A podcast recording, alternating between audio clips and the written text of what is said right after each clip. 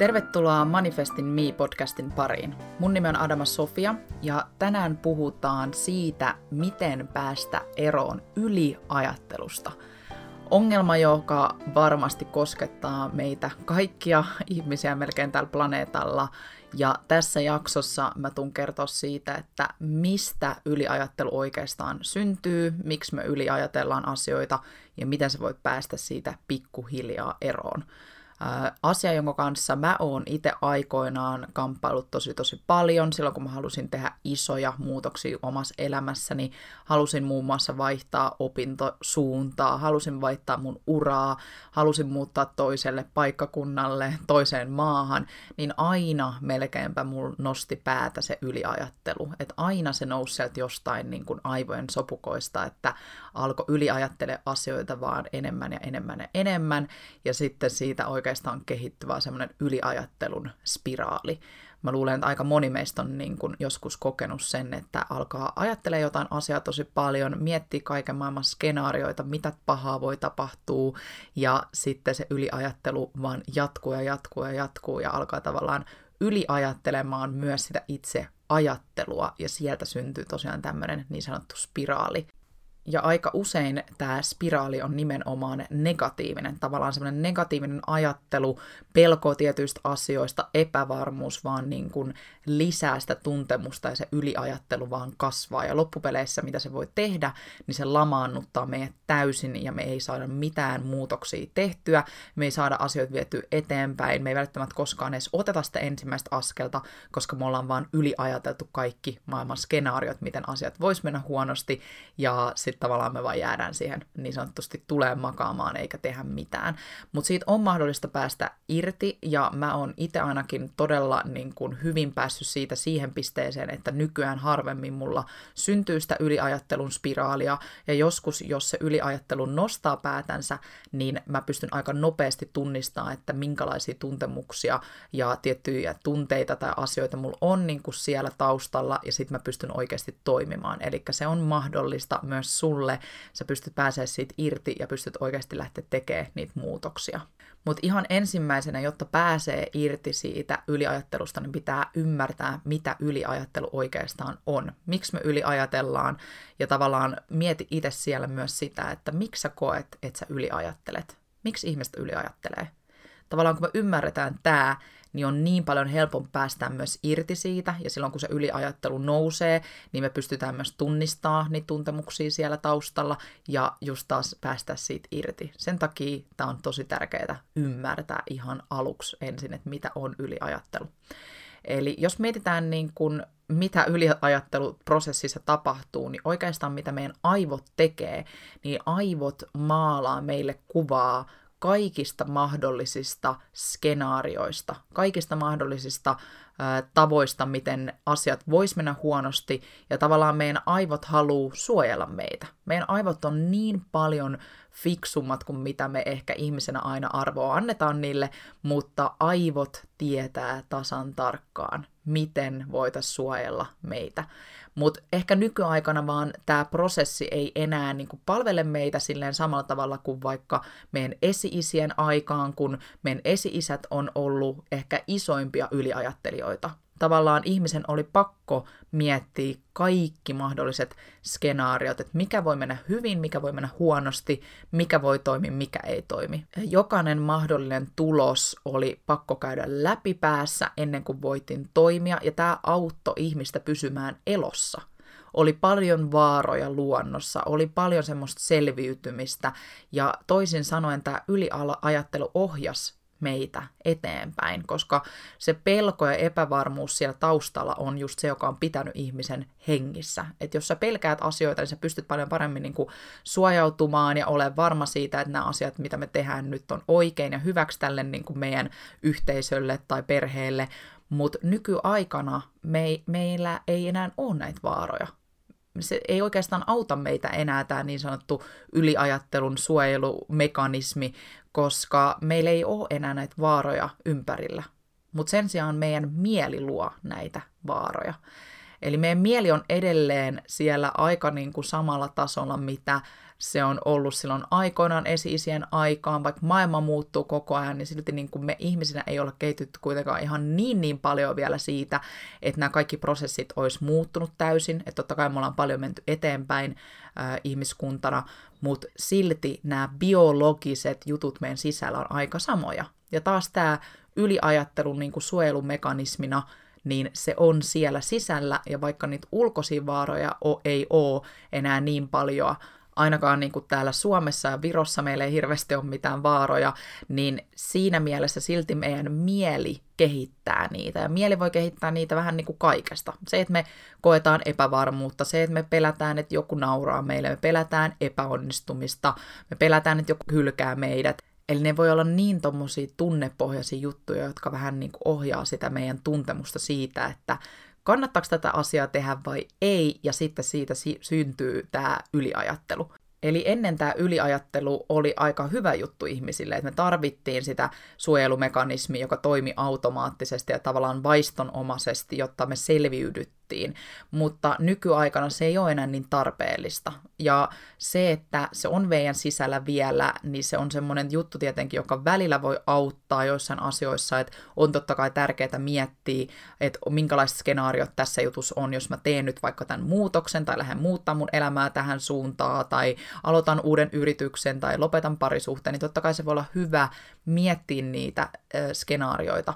Mutta sitten kun se menee sinne yliajatteluksi ja sitten kun se menee sinne, että tavallaan se pelko ja epävarmuus ohjaa meitä, se on sitä lamaannuttavaa yliajattelua ja se on se, mistä meistä varmaan jokainen halusi kuitenkin jollain tavalla päästä irti, jotta jotta me voidaan oikeasti ottaa niitä ensiaskelia kohti sitä muutosta. Ja yliajattelu suojelee meitä usein just peloilta, jotka meidän oma mieli luo. Ja sen takia olisi tärkeää ymmärtää ihan tämmöinenkin fakta, jota niin kuin aivotutkijat ja psykologia, psykologit on tosi paljon tutkinut, että itse asiassa nämä 85 prosenttia meidän mielen luomista peloista ei koskaan toteudu. Ne ei koskaan tapahdu. 85 prosenttia. Se on niin iso luku. Tavallaan jos sä mietit, niin semmoinen 15 prosenttia niistä meidän mielen luomista peloista oikeasti joskus toteutuu. Niin pieni prosentti.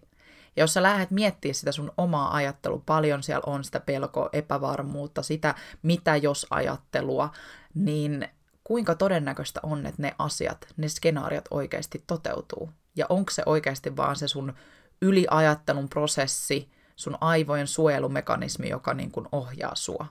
Eli jos sä ymmärrät sen, että mitä tämä yliajattelu niin kuin oikeasti biologisesti on, niin se on tämä suojelumekanismi. Se, että se on ennen auttanut meidän esi-isiä selviytymään, mutta me ei enää tarvita välttämättä samanlaisia selviytymismekanismeja, meillä ei ole niin paljon vaaroja ympärillä, niin sitten siirrytään siihen, että mikä on se pelko siellä sun yliajattelun taustalla.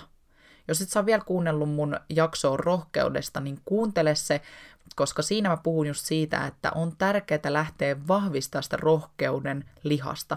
Tärkeää lähteä toimii pelosta huolimatta, että se pelko usein kävelee siellä mukana, se on aina vähän siellä taustalla, semmoinen kaveri, joka vilkuttaa hei hei, mutta meidän pitää silti rohkeasti tehdä niitä asioita. Ainakin jos sä haluut tehdä niitä muutoksia, jos sä haluat muuttaa sun elämää, niin sun pitää rohkeasti tehdä niitä päätöksiä. Ja se pelko melkeinpä aina on siellä jollakin tavalla läsnä. Se ei silti, saisi, silti saisi estää meitä toimimasta.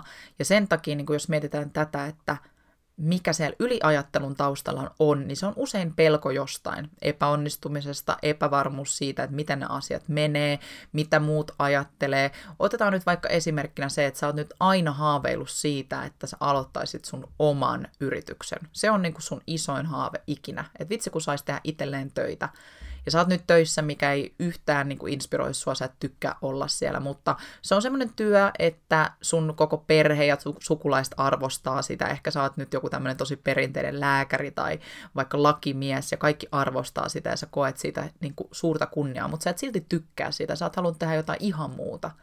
Ja nyt sä yliajattelet koko ajan sitä, että pitäisikö mun tehdä sitä muutosta.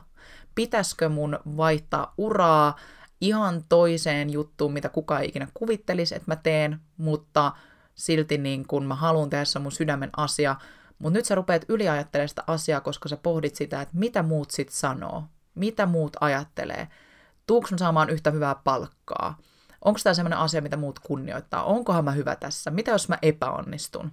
Meneekö mun koko elämä ihan mullin mallin? Ja sä käyt mielessä kaikki nämä skenaariot siitä, mitä kaikkea pahaa voisi tapahtua. Ja sit sä et koskaan ota sitä muutoksen askelta. Sä et koskaan lähdekään muuttaa sitä, vaan koko sun loppuelämän sä teet sitä työtä, mitä muut arvostaa, mistä muut kokee, että sä oot niin kuin hyvin kunnioitettava ihminen ja näin poispäin. Ja sitten dum dum, sä ootkin 90 ja mietit, että miksi mä en elänyt oman näköistä elämää. Tämä on vain yksi skenaario. Se voi olla myös joku, olet parisuhteessa sen takia, että teillä on lapset ja unelmien koti ja niin elämä on hyvää ja taloudellinen tilanne on hyvä, mutta sä et uskalla erota, koska mitä muut ajattelee, mitä sulle käy, miten sun lapsille käy. Ja tavallaan taas se yliajattelu ottaa ne kaikki skenaariot sinne ja se pelko jättää meitä toimimasta. Näitä skenaarioita on varmasti paljon erilaisia, sulla voi olla ihan oma juttu siellä, ja se on vaan tärkeää muistaa, että mikä on siellä sun yliajattelun taustalla, mikä se pelko on. Koska tämä yliajattelu, eli tietyn pelon välttely estää meitä toimimasta. Me lähdetään yliajattelemaan aina, kun me halutaan vältellä sitä pelkoa. Me ei haluta tunnistaa, että mikä se oikea pelko on. Me ei haluta käsitellä sitä. Me ei ainakaan haluta päästä siitä irti, koska se on niin paljon mukavampaa olla siinä pelossa niin sanotusti. Ihmismieli on myös tosi semmoinen niin kuin outo siinä mielessä, että me tavallaan tiedostetaan, että no mä en haluaisi, että tämä niin pelko ohjaa mua, mutta sitten toisaalta on hyvin epämukavaa tehdä muutosta. On hyvin epämukavaa niin kuin olla itselleen raan, rehellinen ja sanoa, että hei, itse asiassa mä pelkään tätä asiaa. Ja itse asiassa tämä on lähtöisin tästä ja tästä jutusta, ehkä mun jostain lapsuuden traumasta, tai ehkä siitä, että mä pelkään tulevaa, tai mitä jos mun rahkeet ei riitä siihen tähän. Ja me niin kuin vältellään sen pelon käsittelyä, vaikka tärkeintä olisi käsitellä se pelko. Eli mieti, että mikä on se pelko sun yliajattelun taustalla. Ne aivot on niin fiksut, että ne tulee käyttää tuota suoja, suojelumekanismia hyödykseen koko ajan niin kauan, kunnes sä itse laitat stopin sille. Et jos et sä itse lähde tunnistamaan sitä pelkoa, käsittelee sitä pelkoa siellä taustalla, tai ainakin toimii siitä pelosta huolimatta, niin joka kerta, kun sulla tulee se skenaario, että sä voisit tehdä muutoksen, niin sun aivot suojelee sua, sun aivot luo tämän yliajattelun skenaarion, ja sit sä lamaannut, etkä tee sitä asiaa. Niin se vaan oikeasti, oikeasti on. Mä oon tosi rehellinen aina täällä podissa mun mielipiteistä ja näistä kaikesta, mitä mä oon niin opiskellut ja muuta. Ja tämä yliajattelu on yksi asioista, mä haluan olla niin, kuin, niin raan rehellinen. Mä en halua olla täällä mitenkään silleen, voi voi kyllä se siitä, koska oikeasti totuus on tämä, että meidän pitää itse ottaa ne ohjat käsiin. Se on meidän aivojen suojelumekanismi, mutta jos sä opit oikeasti tunnistaa sen, ymmärtää mikä se mekanismi on, kun se nousee se yliajattelu, sä opit tunnistaa, että mikä se pelko on siellä, ja oikeasti lähdet tu- niin kuin toimimaan sit pelosta huolimatta, niin sitten se muutos tapahtuu. Susta ei voi tulla se, kuka sä haluut tulla, jos se yliajattelu estää sua toimimasta. Mä toistan vielä ton. Susta ei voi tulla se, kuka sä haluut tulla, jos sä annat sen yliajattelun estää sua. Eli miten sitten päästä eroon tästä yliajattelusta, niin toi on tosi tärkeä osa tunnistaa noi asiat, ymmärtää ne. Ja hyvin semmoinen yksinkertainen juttu on se, että sä suljet sun silmät, hengität syvään, sä voit meditoida, sä voit laittaa meditaatiomusiikkia, tai tärkeintä on niin olla läsnä tässä hetkessä. Tietoinen, hyväksyvä läsnäolo, mitä mindfulness on. Se, että me ollaan tietoisesti läsnä tässä hetkessä ja hyväksytään nämä tuntemukset, mitä me tunnetaan siinä yliajattelun aikana tai ihan milloin tahansa ollaan tässä hetkessä. Sen jälkeen lähdet tunnistamaan niitä ajatuksia, mitä sun mieleen nousee. Nyt jos sulla on vaikka se yliajattelu jostain asiasta, niin palauta se asia sun mieleen, mitä sä haluaisit lähteä muuttaa, mutta tällä hetkellä tietyt asiat estää sua sun mielessä, niin kirjoita ne kaikki ajatukset paperille. Tämä ole ihan tutkitusti vähentää sitä meidän yliajattelua ja ahdistusta, kun me kirjoitetaan asiat paperille, kynällä ja aivoilla, tai niin kuin kädellä ja aivoilla on tosi vahva yhteys, ja melkeinpä aina, kun me kirjoitetaan asioita paperille, niin se on jo tosi vapauttavaa. Että me vähän niin kuin dumpataan ne asiat johonkin, eikä vaan jätetä niitä sinne päähän pyörimään. Mä esimerkiksi itse teen tätä ihan päivän aikana tosi paljon, että mä kirjoitan kaikki ajatuksia, mitä mun tulee mieleen mun puhelimen muistioon, niin se ei ole niin kuin lisää sitä tilaa mun aivoihin. Mulla ei ole koko ajan semmoista muistilistaa mun päässä, vaan mä oon kirjoittanut sen johonkin. Ihan joku pieni juttu tulee tyyliin mieleen, että ah, piti ostaa kaupasta tänään sitä, tai pitää käydä siellä hoitaa tämä juttu, tai soittaa sille ihmiselle, niin mä kirjoitan ne kaikki ylös. Ja nyt siihen yliajatteluun liittyen, niin kirjoita ne kaikki asiat, mitä sulla tulee mieleen. Ja sen jälkeen pohdi niitä pelkoja. Mitä on ne pelot siellä taustalla? Ja tee vaikka se tehtävä, minkä mä jaoin tuossa rohkeusjaksossa, Tim Ferrissin Fear Setting tehtävä, eli taas mietit niiden jokaisen pelon skenaariot, hyvät ja huonot. Mikä on niin pahin juttu, mitä voisi ikinä tapahtua, mikä on se juttu, mitä todennäköisesti voi tapahtua, ja se ei välttämättä ole niin paha ja mitä tapahtuisi, jos et sä lähde tekemään sitä asiaa. Eli pyörittele sitä pelon ajattelua myös siellä, että niin mikä on se pelko siellä, joko saattaa olla se taustatekijä.